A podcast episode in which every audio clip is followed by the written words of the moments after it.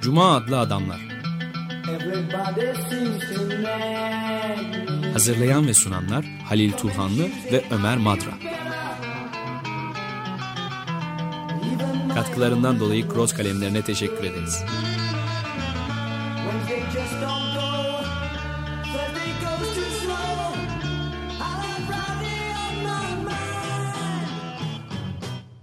Sayın dinleyiciler, Cuma adlı Adamlar programında bu hafta 26 Eylül 2008 tarihli programı tekrar yayınlıyoruz. Merhaba Lil, hoş geldin. Teşekkürler. Bugün yine bir söyleşi var. Yani uzun zaman önce yapılmış bir söyleşi ama benim pek de vaktim olmadı. Ama güncel, çok son derece güncel. E, kişisi yani söyleşi yaptığımız kişi e, Amerikan seçimlerinde ismi çok geçiyor. Neden geçiyor dersen ister izah ederiz. Evet, senin e, Amerika seyahatlerin oldukça verimli sonuçlar veriyor. Özellikle radyo programları açısından. Çünkü hem müzik hem de böyle özel insanlarla yapılmış söyleşileri de kapsıyor. Onun için keyifli yani.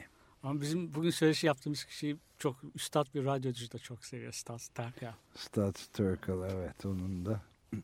Evet, William Ayers'ın onunla yapılmış bir söyleşi değil mi? William Ayers Amerikan yeni solunun 1960'lardan e, önce gelen e, isimlerinden bir tanesi. E, Demokratik Toplum için Öğrenciler adlı örgütün e, kurucularından hatta Michigan'da bölge e, sorumlusu olarak yapılmış ve e, STS'in e, dağılmadan önceki son toplantılarından ya da onların bir grup olarak ayrı Weatherman örgütü olarak STS'ten kopmadan önceki son toplantılarında, ulusal toplantılarında, ulus ölçeğindeki toplantılarında eğitim sekreteri seçilmiş. ee, yani oldukça önemli bir... Bu SDS'in yani Students for a Democratic Society, evet. demokratik bir toplum için öğrenci hareketi evet, diye adlandırılan bir kuruluşun önemli kurucularından biri. Hı hı.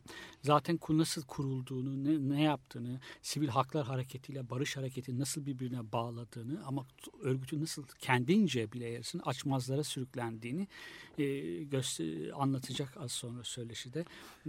E, STS e, onu da söylediği gibi bir koalisyon aslında bir e, şemsiye bir örgüt. Her e, sosyal demokratlar, liberaller, e, daha radikal unsurların da bulunduğu bir örgüt ama çok güçlü. Çok çok güçlü bir örgüt.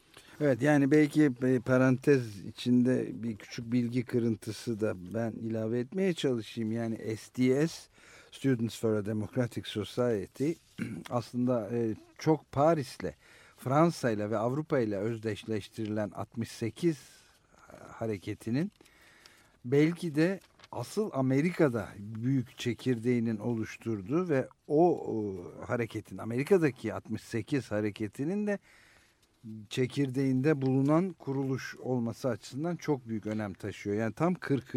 yılını evet. idrak ettiğimiz bu sıralarda Mayıs ayında e, işte kutlamalar ve anmalar e, başladı.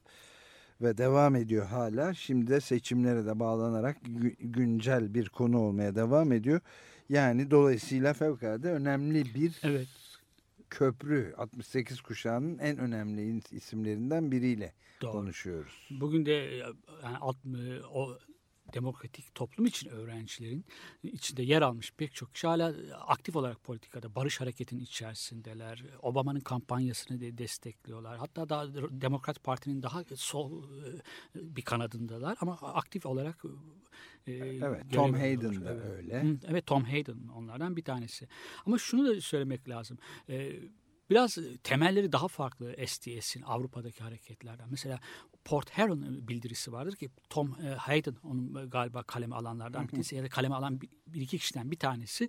O bildiri büyük ölçüde e, sosyolog C. Wright Mills'in düşüncelerine dayanıyor. Evet. Yani onların e, Amerika'daki hareketin içerisinde Avrupa'da olmadığı denli Avrupa'dakilerin pek çoğunun kayıtsız oldukları hatta bilmedikleri pek az okudukları bir sosyolog C. Wright Mills e, Amerikan yeni solunun biçimlenmesinde çok çok etkili olmuş. Düşünceleri esin kaynağı olmuştur. Genç yaşta e, çok vakitsiz bir şekilde ölen C. Wright Mills. Şeyin de e, sivil haklar hareketinin de biçimlenmesinde de çok etkili olmuş. Böyle bir Avrupa'dakilerden far, bir farklılık da var STS'e. Evet, ben ben de onu söylemek istedim. Aslında Avrupa'da doğmuş izlenimi evet. e, olabiliyor Hı. ama halbuki e, belki de asıl e, başlangıç noktasını Amerika'da. Tabii tabii.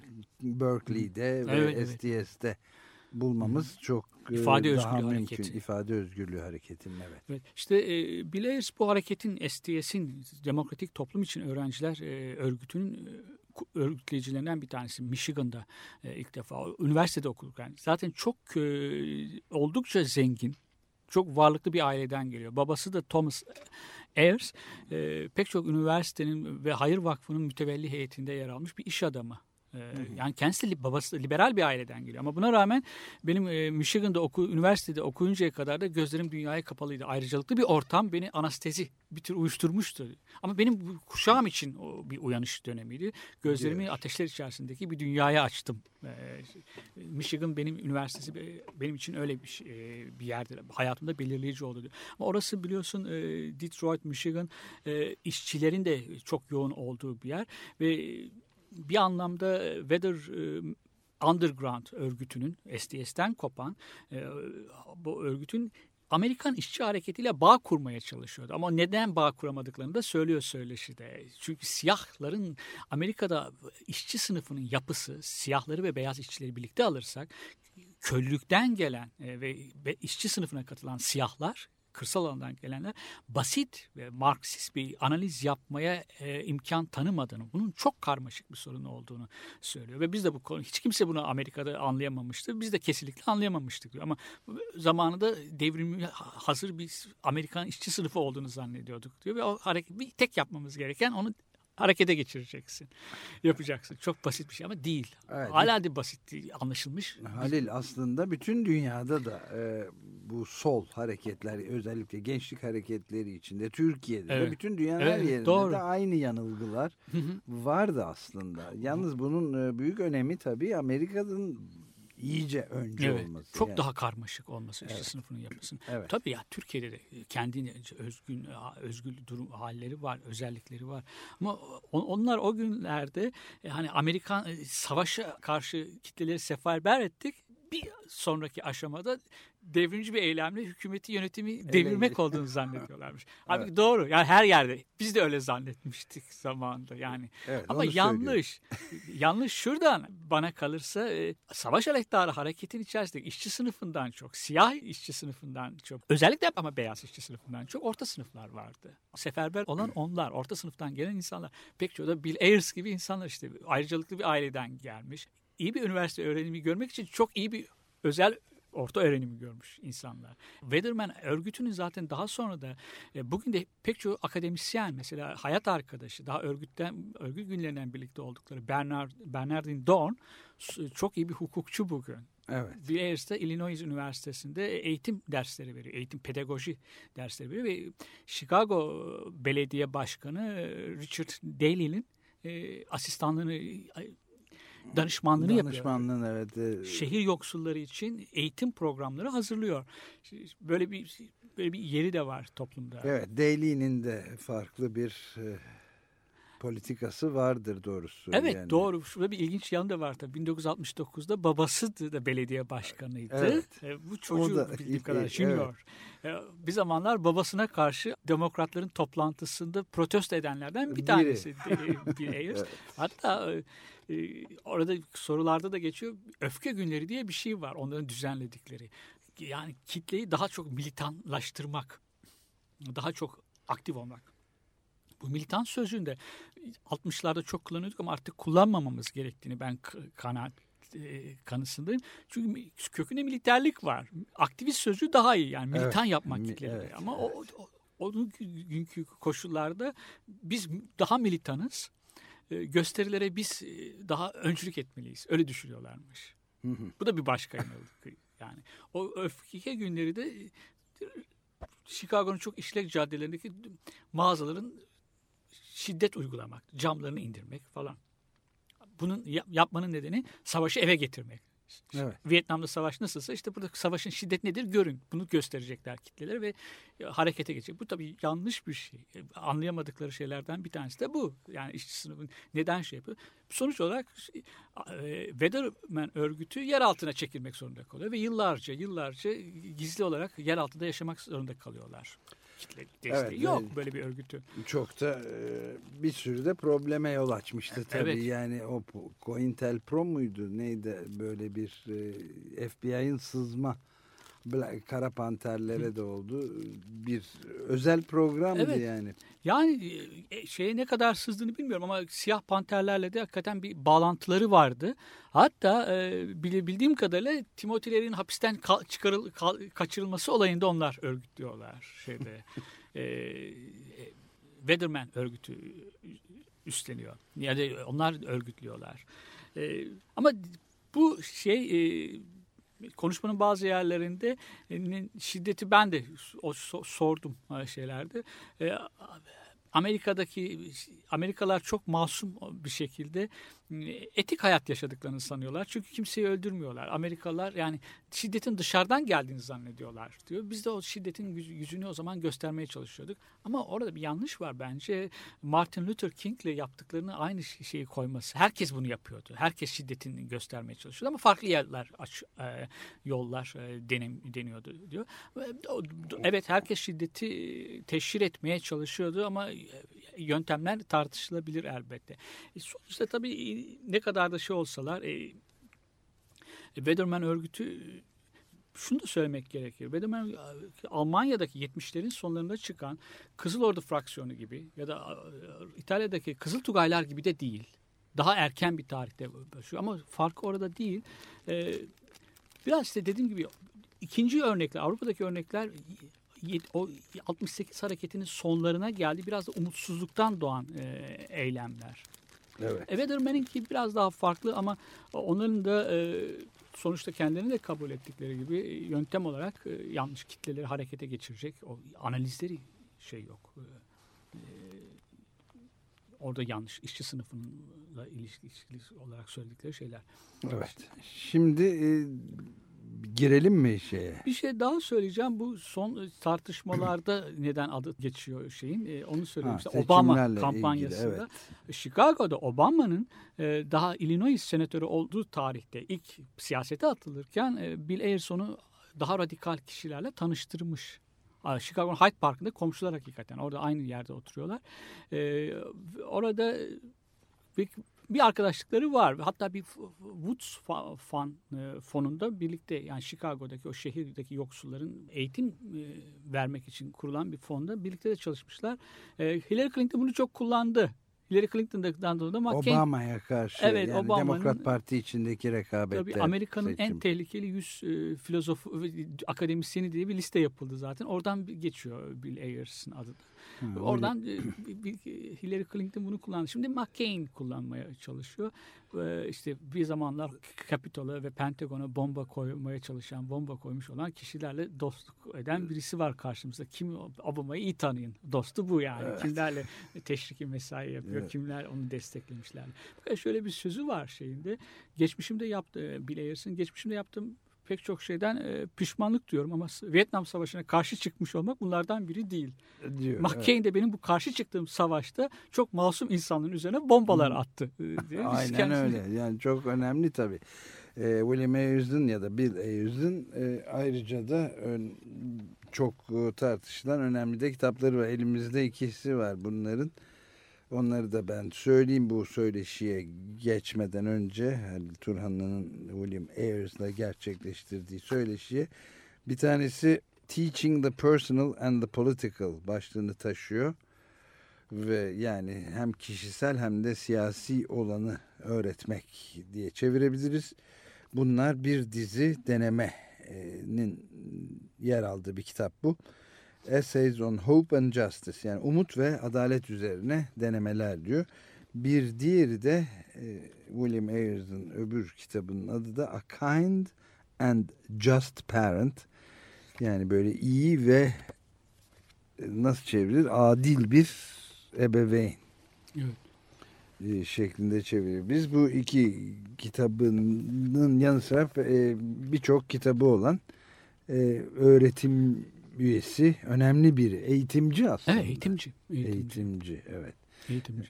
Özellikle eğitim üzerine çok sayıda hem e, çalışması, teorik çalışması hem de pratikte biraz önce söz edildiği gibi belediye düzeyinde de çalışmalar yürüten eylemle sözü birleştiren bir kişilerden biri Ayers. Bir de e, bir kitabı daha var Fugitive Days. E, o kaçaklık günlerini hatırlıyorum. Fugitive Days, evet. O da anıları.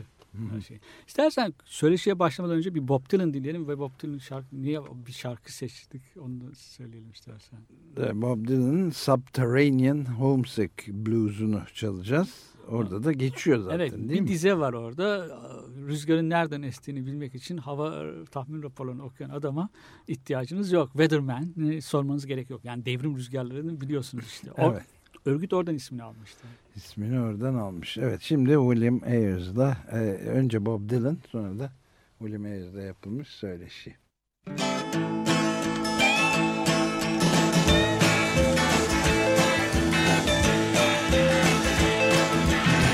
In the basement, mixing up the medicine. I'm on the pavement, thinking about the government. The man in a trench coat, badge out, laid off, says he's got a bad cough, wants to get it paid off. Look out, kid, it's something you did. God knows when, but you're doing it again. You better duck down the alleyway, looking for a new friend. The man in a coonskin cap in a pig pen wants $11 bills. You only got 10.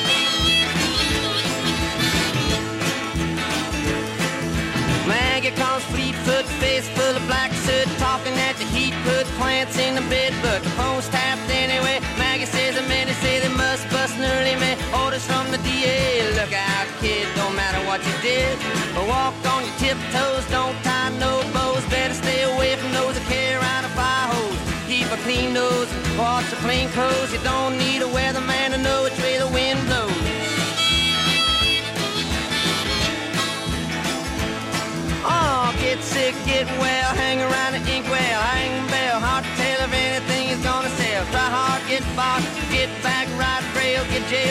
Bail, join the army if you fail. Look out, kid, you're gonna get hit by losers, cheaters, six-time users, hanging around the theaters. Girl by the whirlpools, looking for a new fool. Don't follow leaders, or watch your parking meters.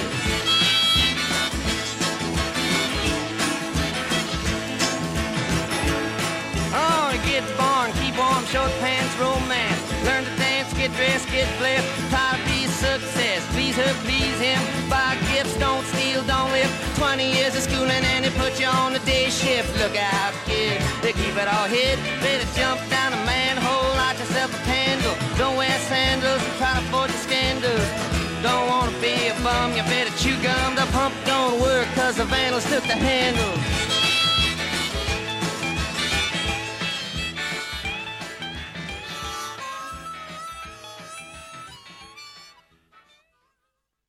Evet Cuma Adlı Adamlar programında bu özel iki program üst üste dinleyeceğiz Cuma Adlı Adamlardan. Şimdi bunun ilkinde Bob Dylan'dan Subterranean Homesick Blues adlı parçayı dinledik. Ve şimdi de William Ayers'la Halil Turhanlı'nın Açık Radyo için yapmış olduğu söyleşinin ilk bölümünü dinlemeye geçiyoruz. William Ayers önemli bir eğitmen. Aynı zamanda da 68 kuşağının en önemli aktivistlerinden ve o dönemin SDS diye bilinen en önemli örgütlerinden birinin de kurucularından manifestosunu yazan insanlar arasında da yer alıyor. Tam 40. yılında 68'in bir de aynı zamanda da Amerika'da seçimlerin e, yapılmasına iki aydan kısa bir zaman kalmışken hala adı önemli bir şekilde Obama ile birlikte geçen William Ayers'da yap, yapılan bu konuşmaya kulak veriyoruz şimdi. You attended the University of Michigan Ann Arbor. Ann Arbor'da Michigan Üniversitesi'nde okudunuz. Radikal düşüncelerle temasınız Michigan. orada mı oldu? Radikal duyarlılıklarınız orada mı gelişti? Evet, 1963'te Michigan Üniversitesi'nde okuyordum. Michigan'a çok ayrıcalıklı bir sosyal kökenden gelmiştim. Batı Chicago'lu bir sanayicinin oğluydum. Varlıklı ailelerin çocuklarının okuduğu okullarda, onları üniversiteye hazırlayan okullarda okumuştum. Ayrıcalıklı olmaktan dolayı uyuşmuş, bir tür anestezi olmuştum. Michigan'da politik tartışmaları açısından canlı bir ortama girdim. Michigan'da uyandım. Gözlerim ateşler içindeki bir dünyaya açıldı. Orada sadece sivil haklar hareketiyle, barış hareketiyle temas etmedim. Sosyalizm hakkındaki bütün düşüncelerle de tanıştım. Eşitlik, adalet, sosyal adalet konusundaki düşüncelerle temas ettim. Sözünü ettiğim dönem aslında üniversiteye giden bütün genç insanlar açısından bu anlamda uyanma, olgunlaşma zamanıydı. Diyeceğim kişisel uyanışım bir kuşağın uyanışıyla, bilinçlenmesiyle kesişti. Belirttiğim nedenlerle Michigan hayatımda önemlidir. Hayatımda belirleyici olmuştur. Very important, very um, decisive in my life. Demokratik Toplum için Öğrencilerin SDS'in üyesiydiniz. Bu örgüt Vietnam Savaşı'nı protesto etti, askerlik çağrılarına karşı direndi, sivil hakları için yürüdü, oturma ve öğretme grevleri düzenledi. SDS'in görüşleri bütün bu eylemler sürecinde genişledi. Fakat siz SDS çizgisinden koptunuz. Ayrılma nedenleriniz nelerdi? Öncelikle STS'in tek bir çizgisi olmadığını belirtmeliyim. STS radikal öğrencilerin koalisyonuydu. Değişik politik çizgileri, eğilimleri barındırıyordu.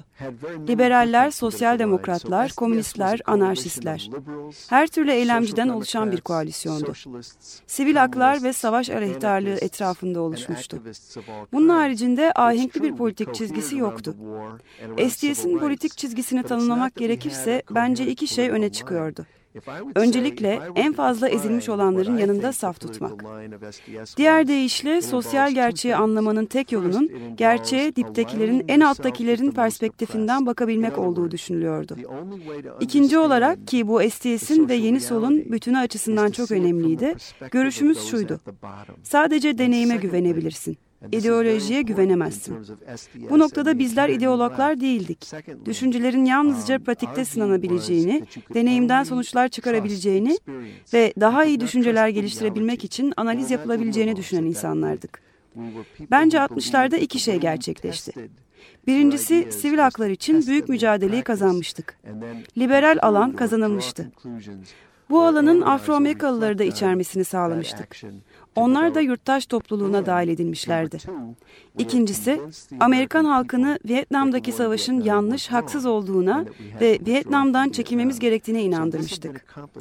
1968'e gelindiğinde bunlar elde edilmişti. Fakat ülke hala değişmiyordu. Bizim için çok kolay olacağını düşündüğümüz reform yolunu izlemiyordu. 1968'e geldiğimizde durum buydu. Gösteriler yapmış, mücadele etmiş, öğretime oturma eylemleri düzenlemiş, ülkenin savaştan uzaklaşması için kapıdan kapıya eğitim örgütlemiştik. Gel gelelim savaş devam ediyordu. Hatta daha kötüsü oluyordu. Savaş tırmanıyordu. Ne yapmalıydık? İşte bu noktada STS'de bir kriz belirdi. STS saflarındaki pek çok kişi Demokrat Parti'ye geçti. Orada bir barış kanadı oluşturmaya çalıştılar. Birçok kişi Kuzeydoğu fabrikalarına gitti. Öncü komünist hareket inşa etmeye çalıştılar. Çoğumuz evdeki çılgınlıktan uzaklaşabilmek için Avrupa'ya ya da Afrika'ya gitti. Diğerleri komünlere dağıldılar. Biz ise tırmanmakta olan Amerikan emperyalizmi karşısında tavır geliştirdik. Daha açıkçası düşmanın tırmandırdığı savaşı düşmana yöneltebilmek için gizli bir örgüt kurmaya karar verdik. Fakat bence bu anlamda ideolojik olarak STS'ten kopmuyorduk. STS'in doğru bir sınıf analizi yapıp yapmadığı sorusuna gelince. Dediğim gibi STS genç radikallerin gevşek bir koalisyonuydu. Çok güçlü ve çok önemli bir örgüttü. Ama bunalım derinleştiğinde evrim geçirmesi, değişmesi ve sonunda bölünmesi kaçınılmazdı. to evolve and to change and in some ways to um, fracture when the crisis deepened. Weather Underground, Weather People Weather Underground örgütünü siyahların, siyah devrimcilerin mücadelesini de desteklemek için kurmuştunuz. Ve elbette beyaz işçi sınıfı da sizi ilgilendiriyordu. Fakat beyaz işçi sınıfının o dönemdeki düşüncelerini, psikolojisini yanlış okuduğunuzu düşünmüyor musunuz? Çünkü 70'lere gelindiğinde işçi sınıfı banliyölere taşınıyor, Richard Nixon'a ya da George Wallace'a oy atıyordu. Because by the 70s, early 70s, white working class had started moving to suburbs. They were working, uh, they were voting for Richard Nixon and George Wallace. We Bizler Amerikan halkının devrimci bunalım dönemini yaşadığını ya da Amerikan devletiyle devrimci çelişki içinde bulunduğunu düşünüyorduk. Bu doğru değildi, yanılmıştık. Ama şunu da düşünmüştük ki ben hala öyle düşünüyorum. Amerikan açmazı, buna Amerikan karabasanı da denebilir. Çok yanıltıcı, anlaşılması güç. Güçlüğün nedeni bu ülkede sınıf sorununun kolay kavranabilir olmaması. Aslında sorun sadece sınıf analizi değil. Daha doğrusu basit bir Marksist sınıf analiziyle kavranabilecek, çözümlenebilecek bir sorun değil. Amerika'da siyah alt sınıfların varlığı klasik Marksist anlamda sınıf analizi yapma olanağı vermiyor. Bu ülkede bir süre köylülük içinde bulunmuş olan siyah alt sınıfların varlığı sınıf sorununu muazzam ölçüde karmaşıklaştırıyor. Bu bugün de çözülebilmiş bir sorun değil. Amerikan işçi sınıfı hakkında okuduğum en iyi kitap James ve Lee Box'un yazmış oldukları Irkçılık ve Sınıf Savaşı adlı kitaptır. Kitaplarında ırk sorunu ile sınıf mücadelesi arasındaki ilişkiyi çözmeye çalışıyorlardı. Bu ilişkiyi hiç kimse tam olarak kavrayamamıştı. Bizler de kesinlikle kavrayamamış, sınıf sorununu doğru biçimde ele alamamıştık. Fakat bir yandan Birleşik Devletler'de devrimci bir an, devrimci bir hareket yaratmak da gerekiyordu. Beyaz üstünlük sorununu kavramak, beyaz işçi sınıfının sevk edildiği yanlış yolları kavramak önemliydi. Sorun son 20 yıl içinde daha da karmaşıklaştı. Bunun bir nedeni Amerikan emperyalizminin küçük farklılıkları giderme yollarını, sorunları ihraç etme yollarını bulmuş olması. Bu emperyal gücü anlayabilmek, beyaz işçi sınıfının nasıl bazı ayrıcalıklarla aldatıldığını ve egemen sınıflarla aynı saflarda yer aldığını kavrayabilmek için internasyonel bir sınıf analizi yapmamız gerekiyor. ABD'deki beyaz işçi sınıfının, siyah işçi sınıfının uluslararası işçi sınıfıyla doğal ittifak içinde olduklarını görebilmeliyiz. Ben Amerikan halkının ancak bu sorun çözüldükten sonra radikal bilinç, devrimci bir bilinç edinebileceğini düşünüyorum. İs the way towards solving the problem of creating uh, a radical consciousness, a socialist consciousness, a revolutionary consciousness within the American people.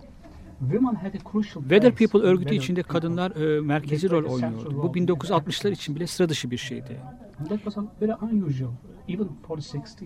Absolutely. And it's, um, Kesinlikle öyle. Bernardine Dorn, Katie Bowden, Katie Wilkinson gibi olağanüstü liderlerimiz vardı. Fakat feminizm konusunda o dönemde henüz gelişmiş, çok yol almış olduğumuzu sanmıyorum. Demek istediğim kadınların baskılanması nosyonunu ayrı bir politik sorun olarak ele almamış ve mutlaka çözülmesi gereken bir çelişki olarak henüz politikamıza entegre etmemiştik. Bu açıdan bakıldığında mükemmel değildik. Ama bir yandan saflarımızdaki örneğin Bernardine Dorn gibi düşünür ve devrimci kadınlar Weather People'ın gelişmesinde önemli rol oynadılar. Uh, thinkers and revolutionaries like Bernardine Dorn who um, were certainly key to the development of Weathermen. Chicago sokaklarındaki öfke günleri hem Weather People açısından hem de genelde Amerikan yeni sol açısından bir dönüm noktası olmuştu. Bir dönüm noktası olup olmadığını bilebilmek zor. Savaşa karşı militanlık barış hareketinin ana akımı tarafından hep marjinalleştirilmişti. Bizler marjinalliğimizi bir tasnif nedeni olarak kabullenmiyorduk. Gösteriye bölükler getiren militanlardık. Gösteriye önderlik yapma hakkımız olduğunu düşünüyorduk. Öfke günleri her şeye rağmen bir dönüm noktası mıydı diye sorarsan, Başbakanlık da yapmış olan Chu En-lay'ın devrimci mücadele açısından Fransız devriminin ne anlama geldiği sorulduğunda verdiği cevabı hatırlatmak isterim. Chu En-lay üzerinden 200 yıl geçmiş bu olay hakkında bir şeyler söylemek için henüz çok erken demişti. Dolayısıyla geçmişe bu açıdan baktığımda sistematik ya da rastlantısal iddialarda bulunmam çok zor. Sanırım tarihin akışı içinde yaşıyorduk ve hala da bu akışın içindeyiz. Akış içindeki tarih kendini kolayca ele vermiyor. Benim açımdan bir dönüm noktasıydı. Fakat genelde sol hareket açısından bir dönüm noktası olup olmadığından emin değilim.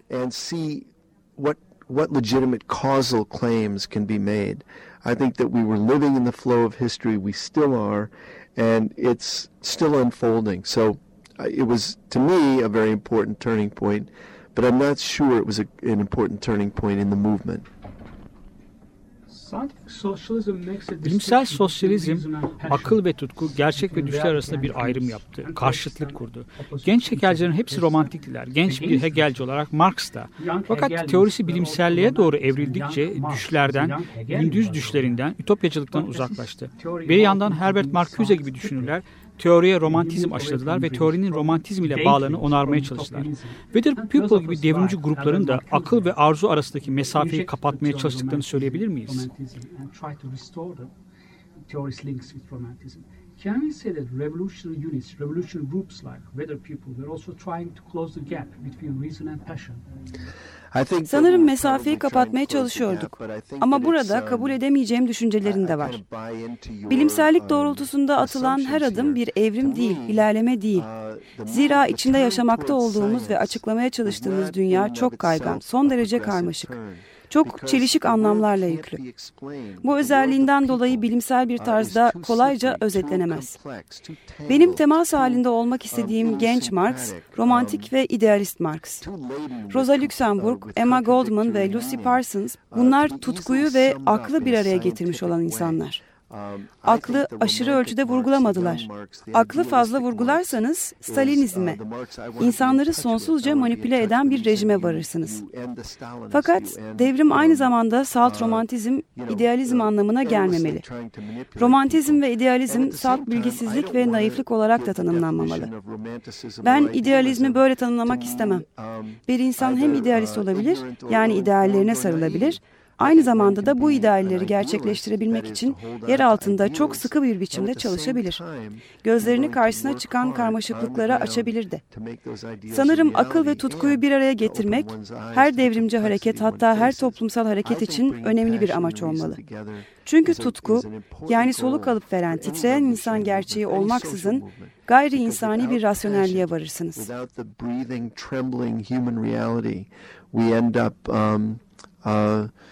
With a kind of rationalism that is anti-human. Sartre iki adalet ayrımı yapmıştı. Bunlardan biri bürokratik adalet yani devletin adaleti. Bu arada devletin ne kadar adil olabileceği ayrı bir konu.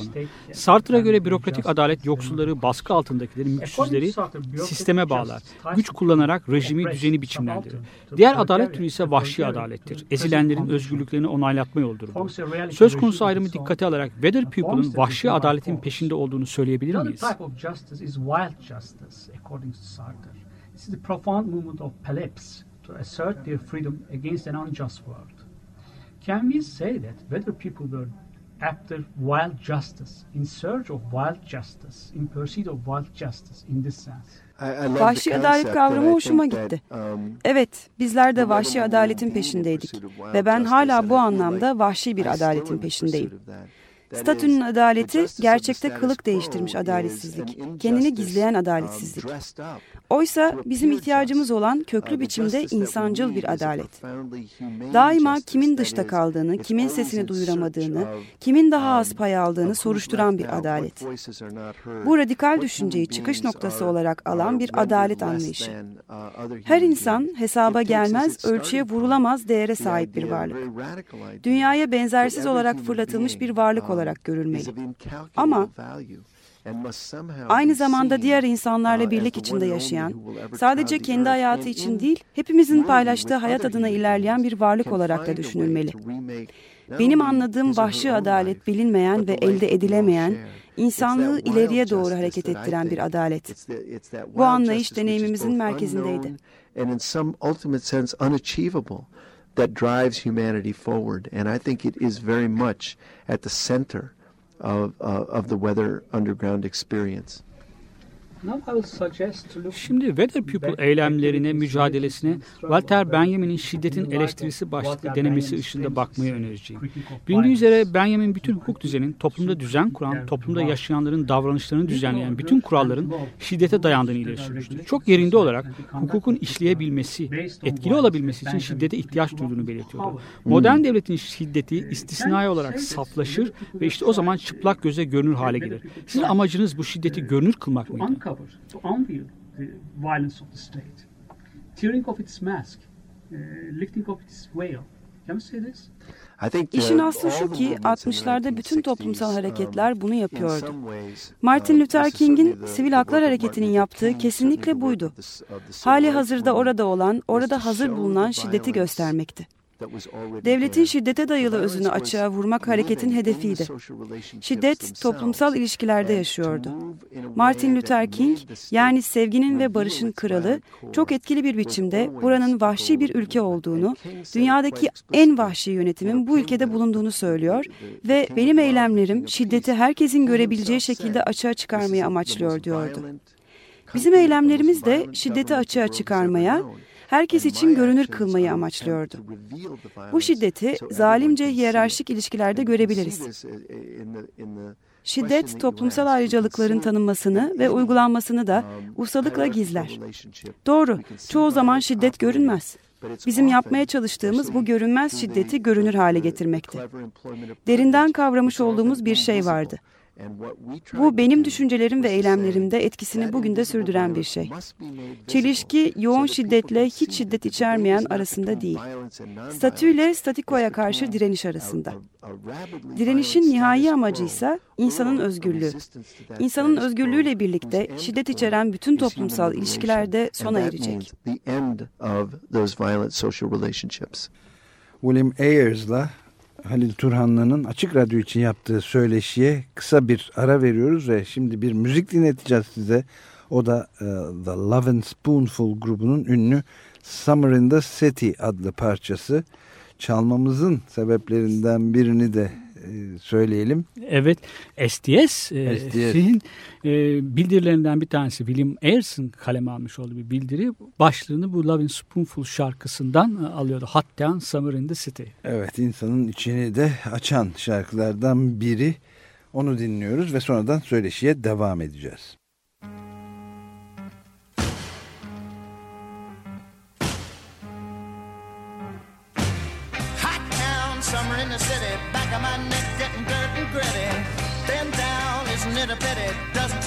Shadow in the city. All around, people looking half dead, walking on the sidewalk harder than a match here. But at night it's a different world. Go out and find a girl. Come on, come on and dance all night. Despite the heat, it'll be alright. And babe, don't you know it's a pity the days can't be like the nights in the summer, in the city, in the summer, in the city in the city, dressed so fine and looking so pretty. Cool cat looking for a kitty, gonna look in every corner of the city. Till I'm wheezing like a bus stop, running up the stairs, gonna meet you on the rooftop. But at night it's a different world. Go out and find a girl. Come on, come on and dance all night. Despite the heat, it'll be alright. And babe, don't you know it's a pity the days can't be like the nights in the summer, in the city, in the summer, in the city.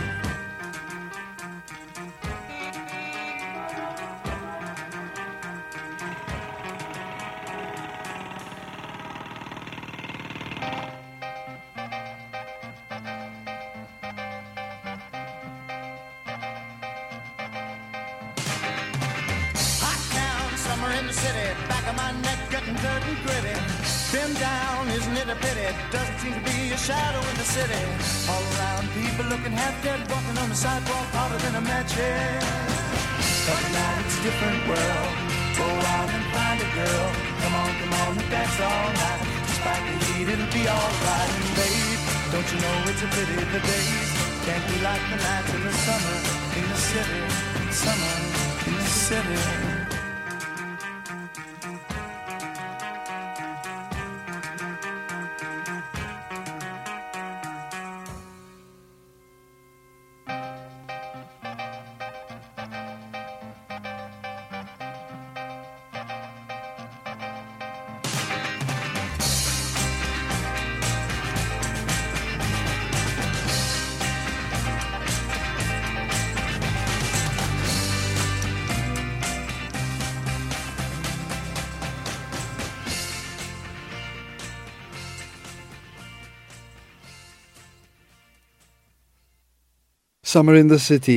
Love and Spoonful'dan dinlediğimiz bu şarkıdan sonra William Ayers'la Açık Radyo için gerçekleştirilmiş Halil Turhan'la söyleşisinin devamını dinliyoruz.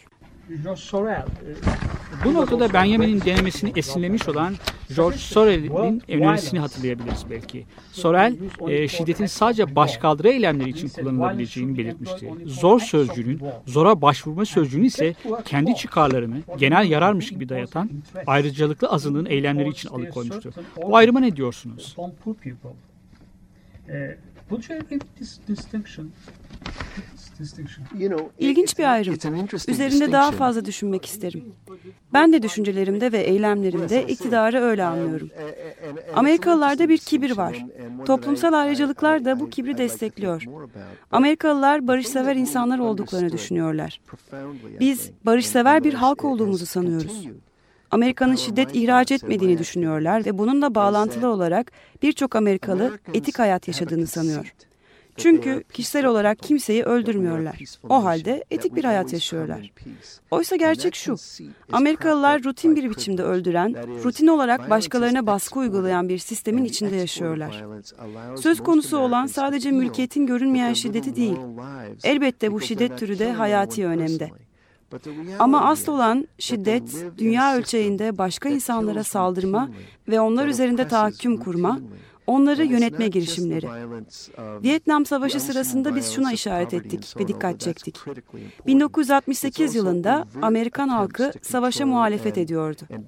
Dünyada savaşa karşı muhalefet vardı. Vietnam halkının yüzde sekseni savaşa karşıydı. Ne var ki savaş hala devam ediyordu ve savaşın sürdüğü her hafta birkaç bin kişi hatta daha fazlası ölüyordu. Böyle bir durumda şiddeti teşhir etmek ve bu şiddete direnmek için şiddetin acısını hissettirmenin bir direniş çığlığı başlatmanın gerekli olduğunu düşündük. Bizim yapmaya çalıştığımız buydu. Şiddet bizim açımızdan dikkat çekmek için yapılan bir hareketti. that exposing that violence, resisting that violence, making that violence painful, issuing a, a startling scream of resistance was essential. And that's what we attempted to do. So our attempt to employ violence was um, was really a you know an anti-terrorist, anti-force, anti-violence um, uh, gesture, and uh, and I think in many ways an effective gesture. Fransız düşünür Jean-Luc Nancy, e, kızgınlığın politik bir duygu, hatta bazı hallerde mükemmel bir politik duygu olduğunu söylemişti. Devrimciler açısından şiddet tarih boyunca bazen bu duyguyu ifade etmenin aracı olmuştur. Metafizik kaygı ve politik kızgınlık farklı şeyler. Kızgınlık gerçekten politik bir duygu fakat şiddet metafizik kaygıyı politik bir duyguya dönüştürmenin de aracı olabilir belki. Metaphysical angst Can you say that at this point, violence is a means to transform metaphysical angst into a anger as a political feeling? Yes, I Evet, think, I bunların ikisinin say de that iş both görebileceğini have söyleyebiliriz. been at work, both are at Weatherman açısından iki şey söz konusuydu. Birincisi o günlerde ve hatta şimdilerde gözlerini dünyanın gerçeğine açan her Amerikalı gördükleri karşısında belirli bir kızgınlık hissediyordu. Halen de hissediyor. Çünkü açığa çıkma söz konusu. Dost bildikleri Sem amcanın bir tecavüzcü, bir katil, bir istilacı, işgalci olduğunu görüyorlardı.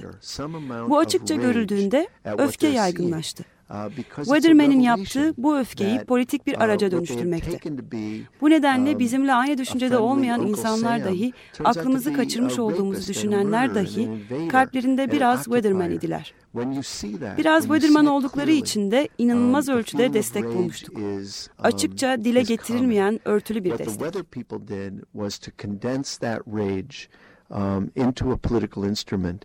And so even people who disagreed with us, even people who thought we were nuts, had within them, within their own minds, within their own hearts, a little bit of Weatherman.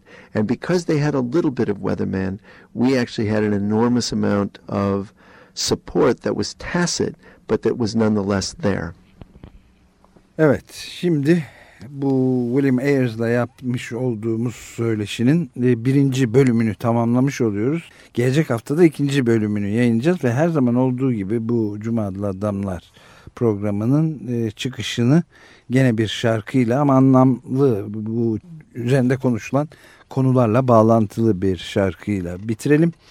Crosby, Stills, Nash ve Young'ın ünlü Ohio şarkısı Amerika'da National Guard diye de adlandırılan o Ranger'ların ya da ulusal muhafızların ne kadar kuvvetli bir şiddet uygulayıcısı olduğunu gösteren çok önemli e, parçalardan biri bu Ohio ve hepinize günaydın.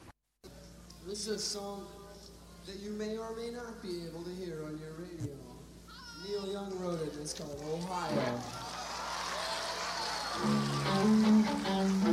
um